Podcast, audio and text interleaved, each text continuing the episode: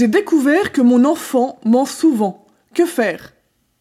Réponse du père Jean Bernadet, prêtre de Buglose, du diocèse d'Air et d'Ax.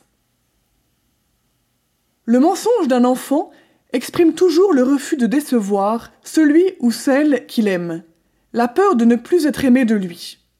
Je crois qu'il vaut mieux toujours faire savoir à l'enfant qu'on s'est bien aperçu qu'il n'a pas dit la vérité, qu'on en est peiné, mais qu'on désire comprendre pourquoi. Il me semble que le ton de la conversation doit toujours rester, même si l'on bout intérieurement, dans le registre de la douceur et de l'affection. Je crois qu'il faut éviter d'avoir l'esprit de celui qui veut coincer son interlocuteur pour le faire tomber en confusion.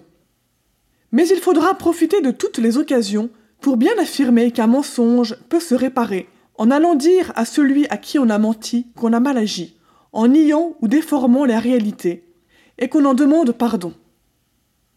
Il faut surtout vivre soi-même dans la vérité, ne pas s'autoriser de mensonges ni de manque de cohérence entre ce que l'on dit et ce que l'on vit. L'exemple est essentiel. Confiez ce souci au Seigneur, lui qui est la vérité, et, avant de parler à votre enfant, remerciez Dieu de vous donner l'occasion d'échanger sur ce sujet particulièrement important pour l'avenir de ce jeune. Souvenez-vous aussi que le démon est le père du mensonge. L'estime pour la vérité donnée par Dieu nous donnera de vivre une confiance réciproque entre humains. Nous vous conseillons, comme film, Le Club des Empereurs.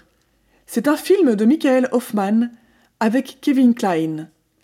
Il serait bon de le voir avec votre jeune pour en reparler après.